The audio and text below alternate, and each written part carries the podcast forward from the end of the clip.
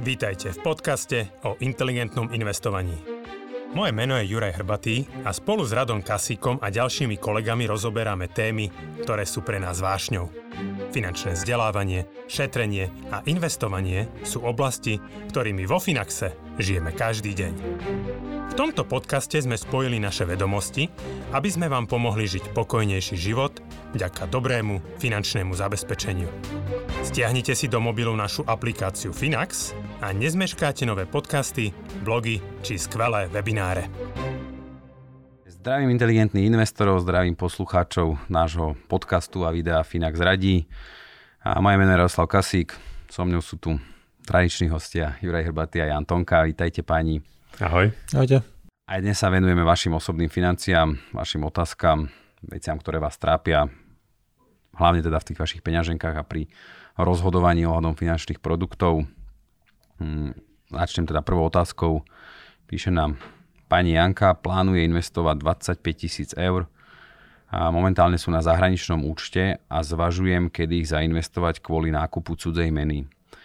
A mám byt v pôvodnom stave s hypotékou, ktorý prenajímam, na dôchodok investujem pravidelne a mám trojmesačnú finančnú rezervu. Zvažujem kúpu investičného bytu, ale s ohľadom na výšku cien bytov v Bratislave a moju prácu v zahraničí sa mi to nepozdáva. Čo mi poradíte? Krásna otázka, kde teda viaceré myšlienky má, ale potom ich hneď zneguje kvôli nejakým argumentom. Takže máme tu, neviem, či sú to samostatné možnosti, že jedna je nejakých 25 tisíc eur investícia, neviem, že či sa to týka toho bytu, to mi, to mi z tejto úplne otázky nie je jasné. A, takže vôbec tá otázka, že či to investovať, a že to je v nejakej cudzej mene, že nie je to v eurách, čiže či to konvertovať, investovať. A otázka tiež, či kupovať investičný byt pri súčasných cenách v Bratislave a pri tom, že žije v zahraničí. Môžem začať kľudne ja. Môžeme si to troška rozbiť. Ja začnem tou, tou prvou časťou. Čo sa týka Finaxu, tak um, portfólia Finaxu um, nie sú v plnej, čas, v plnej miere zahedžované uh, v mene euro. Častokrát tým pádom je tam aj tá volatilita portfólie, aj ovplyvňuje vývoj napríklad amerického dolaru. A preto napríklad, ak by Janka napríklad mala investície v americkom dolare, tak eh, nejakým spôsobom ten, tá konverzia do eura a následný nákup eh, v zásade nemusí sa až tak príliš veľmi odzrkadliť na tom, že či má dôvod vôbec špekulovať, pretože teraz napríklad, keď ten dolár posilnil, eh, neskôr keby aj klesol alebo posilnil, tak časť tej, toho zhodnotenia alebo znehodnotenia dolaru sa rovnako prenesie aj v rámci investícií, ktoré má vo Finaxe. Keby mala možno nejakú inú menu, dá sa nad tým uvažovať, dá sa vždycky to rozdeliť na niekoľko častí, ale treba povedať, že tie investície vo Finaxe sú vo veľkej miere rozdelené celosvetovo. To znamená, že Janka, ty získaš nákupom alebo investovaním napríklad vo Finaxe investi- ako expozíciu voči 5500 firiem celého sveta a dnes pri tom vysokom zahraničnom obchode a prelievaní kapitálu z jednej, z jednej krajiny do druhej nemyslím si, že tá konverzia alebo menová konverzia dneska už hrá na tú investíciu taký výrazný vplyv, ako možno to bolo v minulosti, hej, alebo možno pri inom type investovania. Takže z môjho pohľadu, keď aj jedna mena niekedy posiluje, hej, že napríklad e, euro posiluje voči dolaru, tak častokrát aj americké firmy, ktoré majú veľký podiel príjmov z európskeho trhu, tak vďaka tomu zasa ich cena, cena rastie alebo ako, a zároveň ten vzťah je potom následne platí aj opačný. Hej, takže možno asi tá prvá časť ľudia môže aj, ale takisto ako pri tom investovaní akciovom alebo tom pasívnom investovaní, že, alebo prečo pa, investujem pasívne, že predvídať ten pohyb kurzov a špekulovať na to, že kedy bude slabšia alebo silnejšia nejaká mena, to je... To je podľa mňa ešte náročnejšie ako predvídať vývoj cien akcií. Hej? Teraz môže čakať, hej, že 5 rokov v tom keši, v tej hotovosti, v tej zahraničnej mene, len preto, Hej. že sa bojí zmeny kurzu alebo úrovne trhov akcií. A, a lebo my môžeme stráca. povedať, že akcie dlhodobo rastú, ale mena dlhodobo nerastie. Že tá nejakým spôsobom osciluje alebo hýbe sa, aby som to možno tak skôr povedal, medzi nejakým, pri nejakom rovnovážnom stave, napríklad euro, dolar, nejaký taký dlhodobý rovnovážny stav je niekde zhruba na úrovni 1,2. Hej, a je vidieť, že proste dlhé roky, občas je to troška viac nad tým, občas troška menej, ale možno pri tom priemere niekde stále sa ten dolar točí posledných 10-20 rokov. Iba potom v prípade, že má maďarský forint. Môže byť problém. Janči, ty neviem, čo chceš k tejto prvej časti otázky dodať? Tak v podstate by som len tak súhlasím, samozrejme nevieme predpovedať menové kurzy, nevieme predpovedať úrokové sadzby a ani, ani, ani budúce výnosy aktív. Keby sme to vedeli, všetci sme miliardári veľmi rýchlo.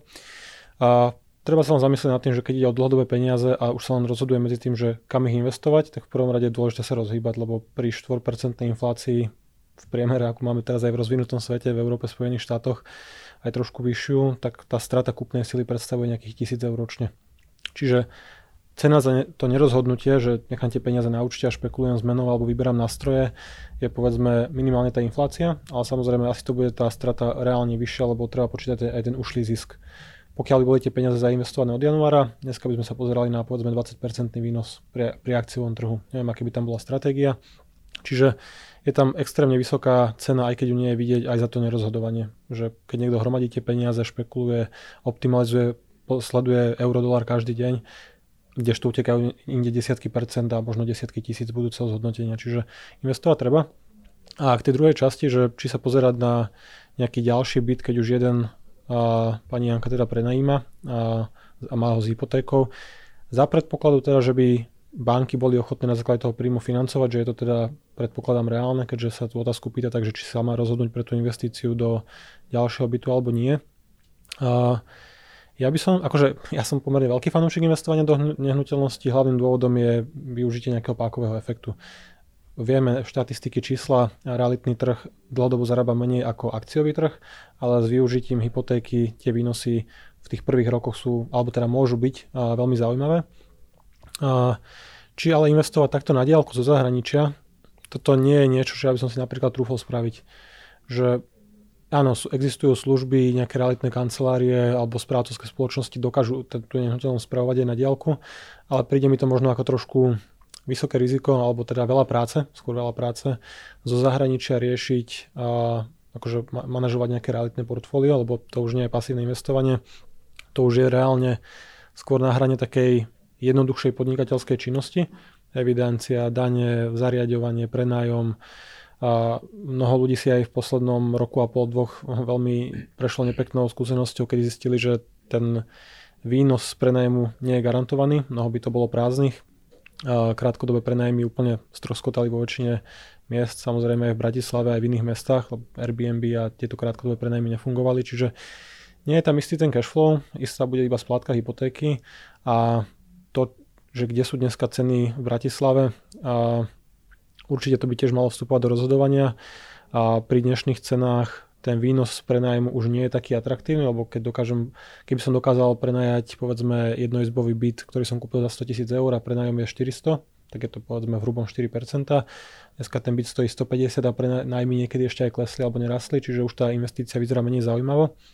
A vzhľadom na ten prudký náraz realitného trhu na Slovensku, ale aj samozrejme inde vo svete, kedy reality rástli vysoko dvojciferne, akože pomerne prudko, tak asi je treba trošku zreálniť očakávania, že neexistuje, alebo teda nie je pravdepodobné, že ďalších 5, 10, 15 rokov sa budeme pozerať na realitný trh, ktorý rastie tempom 10% ročne. Čiže žiadne dobré časy netrvajú väčšine. Nehovorím, akože nepredpokladám nejaký pokles. Ja osobne by som nepredával ten byt, ktorý teda Janka prenajíma, ale či to riziko ešte navyšovať a ešte zo zahraničia manažovať, to, to sa mi zdá možno trošku už príliš komplikované.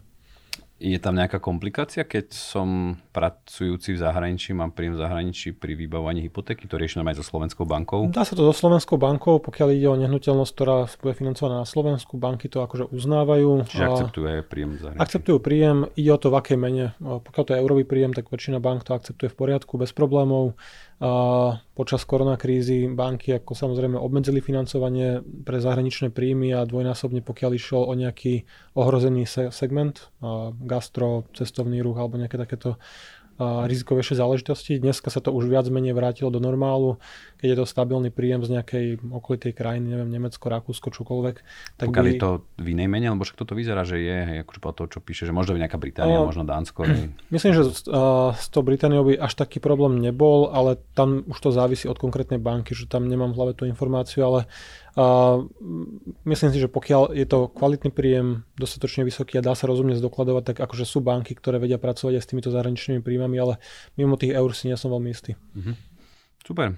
Ja by som možno len doplnil jednu malú vec, čo mne by sa možno na to nezdalo, ale možno len neviem, aký má Janka ako keby štruktúru majetku. A, a to je to, že mne sa príliš nepáči, keď a, a, ľudia majú zainvestované v nehnuteľnostiach, investičných nehnuteľnostiach, príliš veľký pomer svojho investičného majetku. Ja by som to chcel vidieť... Slovenské.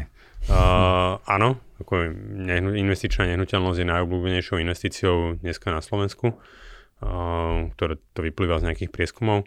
Napriek tomu si ja osobne myslím, že nie je akože ten pomer medzi napríklad investíciami a, diverzifikovaním investícií by mal byť aj v tom investičnom mixe, uh, ktorý ľudia majú. To znamená, že ak uh, napríklad Janka máš uh, ja neviem, že máš 200 tisícový byt, ktorý prenajmaš a máš 100 tisícovú hypotéku k tomu, to znamená, že 100 máš uh, vlastný majetok, ale nemáš nič zainvestované, to znamená, že 100% tvojho investičného majetku je dneska iba v jednej investičnej nehnuteľnosti, konkrétnej, kde tiež má nejaké riziko, tak ja osobne by som určite volil cestu diverzifikácie, hej, že ten pomer by som mal byť z môjho pohľadu aspoň na úrovni 50% eh, investícií v možno nejakých akciách alebo ako... Ne, nevravíš to preto len, že vlastníš Finax? uh, nemyslím si úplne, vidím to aj na Brachovi, že proste uh, je dosť uh, viazaný, ako veľký on podiel má aj v investičných nehnuteľnostiach, že má ich niekoľko tam potom. Hej, a tam už ako keby aj tá starostlivosť, hej, že v podstate musí mať jedného človeka skôr, ktoré sa mu o to stará, uh, keďže má tých nehnuteľností veľa. Tak uh, a potom ako má problém troška s tou likviditou. Hej. To znamená, že náhodou príde nejaká udalosť, kedy vy potrebujete zlikvidniť, tak tá nehnuteľnosť sa veľmi ťažko likviduje.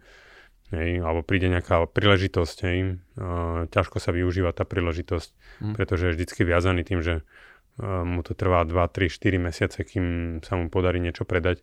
Takže teraz v posledných rokoch viac ustupuje od tých nehnuteľností a troška sa zamýšľa viac na tú štruktúru majetku. Tak ono je to aj väčšie riziko, lebo väčšinou je to vždy lokalizované jeden sektor. Že hej. To je tá diverzifikácia, čo tam chýba. Ok, ďakujem, ďakujem veľmi pekne. Verím, že teda aj Janka sa trochu inšpirovala pre svoje životné rozhodnutia, dôležité a investičné. Ďalšia otázka prišla od Tomáša. Rád by som založil sporenie pre syna 2,5 ročného, ale nemám v tom vôbec prehľad. Aké sú možnosti a výhody, nevýhody investície pre deti? Takže skúste to tak aj možno zobširnejšie zobrať, že však máte obaja deti. Ako pristupujete k tomu sporeniu pre deti? Uh, aké sú výhody? Myslím, že výhody sú pomerne akože zrejme. A pri nejakom takomto dlhodobom investovaní, keď sa zaklada sporenie pre naozaj malé dieťa ako 2-3 ročné a predpokladajme, že ten majetok väčšina rodičov možno plánuje odovzdať niekde po dosiahnutí dospelosti alebo možno ešte ideálne po nejakom skončení vysokej školy, že asi by som nedal úplne synovi v 18 a portfólio ne, neviem, či by to skončilo akože investo, alebo teda či by to bolo utratené na také veci, aké, na ktoré ja som plánoval a dlho, dlho sporil. Čiže pri dlhodobom horizonte nevýhody tam nie sú. Čiže je možné využiť do veľkej miery ten efekt zloženého uručenia, budovania majetku, čiže to je úplne v pohode.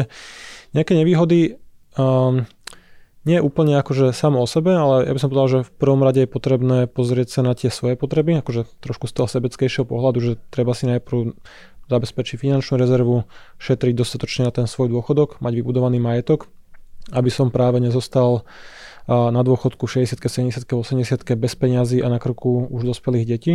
Keď toto už je pokryté a ten môj osobný život mám ako keby stabilizovaný, šetrím, odkladám, plním si všetky ciele, ktoré mám naplánované a zostáva mi možnosť nejako šetriť, investovať a chcem deťom pomôcť, tak akože je to určite do, do, dobrý nástroj, akože je dobré pre deti investovať.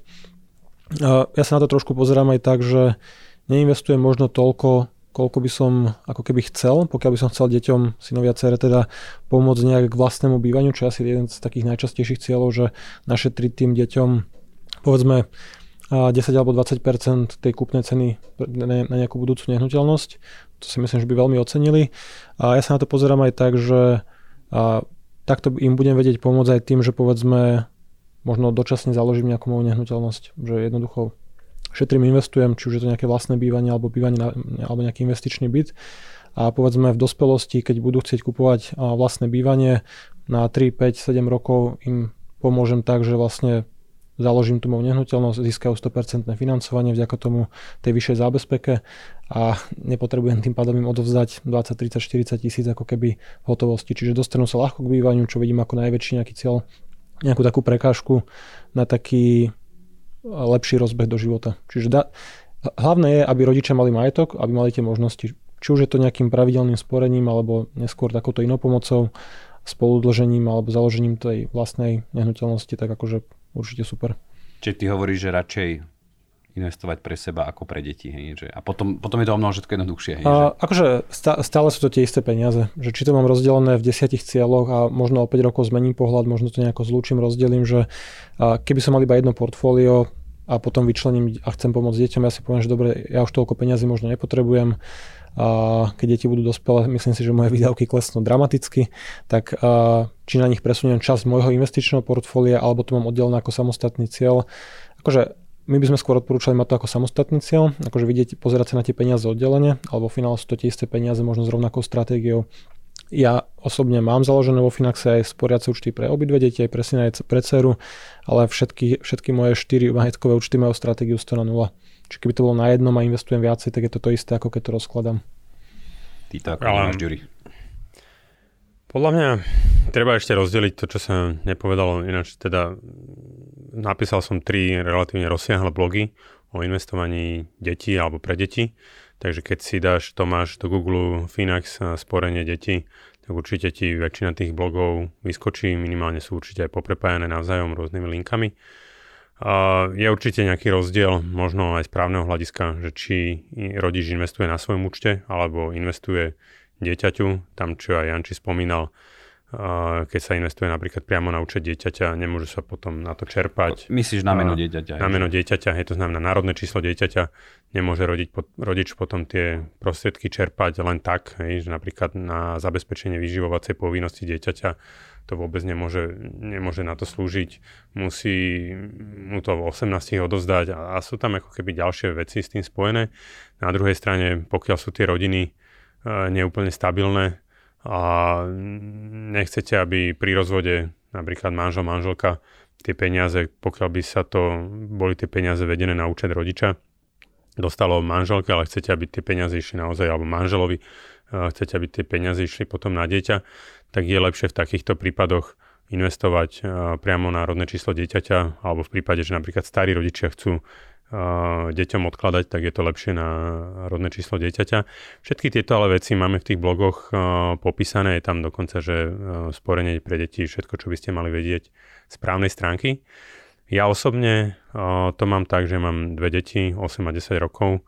Všetky tie účty také hodnotnejšie, to znamená nejaký ten štart do života, čo by mal byť práve slúžiť ako na tú kúpu tej, nejaký ten základ na kúpu tej nehnuteľnosti a nejaké investovanie na ich, do ich vzdelania.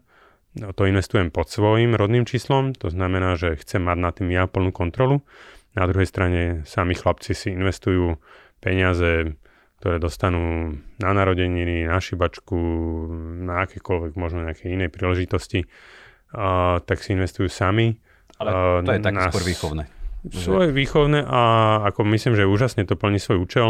Naozaj chlapci už tam majú zarobený každý nad 100 eur a chápu tomu, že toto by v prasiatku nikdy, uh, nikdy nezarobili a ešte to naozaj majú len krátku dobu, hej, že 2-3 roky a už sa im to zhodnocuje, čiže teraz im to len bude ten zisk viac a viac narastať.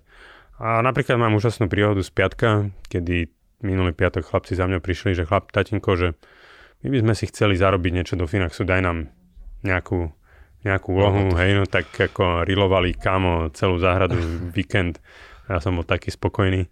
takže niečo si zarobili a išlo to do Finaxu. Oni majú napríklad cieľ, že kúpiť si bicykel za 4 roky, kúpiť si auto, keď budú mať 18 a nejakú malú časť si odkladajú aj do dôchodku. A každý ten cieľ má troška iné riziko, čiže naozaj vnímajú to, že, uh, že na, tom, na tom dôchodku najlepšie zarábajú. Aj keď nie, nechcú si tam zatiaľ tak veľa odkladať, najviac si odkladajú na auto, že keď budú mať 18, tak uh, chcú si za to kúpiť potom nejaké uh, reálne auto, však sú to chlapci, takže treba mať nejaké sny a podľa mňa akože je to super, je to skvelý výchovný uh, argument a naozaj akože ma to naozaj veľmi príjemne prekvapilo, keď chlapci prišli za mňa, že tatinko, chceme si do Finaxu niečo zarobiť, daj nám nejakú prácu. Vaša detská práca je zakázaná. Foxconn. No vieš čo, potešilo ma to, že som jasné, nemusel tu zahrať to, je, to je akože super, to, to je výborné, že...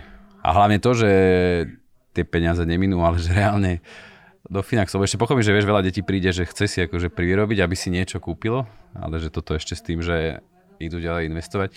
Ja ešte doplním predsa jednu takú otázočku, čo mne tu trošku chýbalo v tých vašich odpovediach, že je, je možné, že ten Tomáš sa aj pýta trošku vôbec, že akým spôsobom, že čo má byť nástrojom hej, toho sporenia, že čo má byť sporiaci účet, podielové fondy, ETF a možno aké riziko. O tom riziku, to už čo tu zaznelo z úst ob, vás oboch.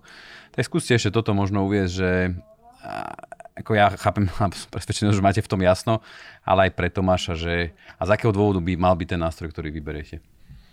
Jasne. My sme to možno považovali trošku za samozrejmosť, že sa bavíme o investovaní vo Finaxe, ale v zásade dneska, keď sa pozrieme na tie možnosti, či už je to nejaké krátkodobé, strednodobé alebo dlhodobé investovanie, tak z pohľadu nákladovosti, daňovej efektivity, čiže oslobodenia od dane z príjmu.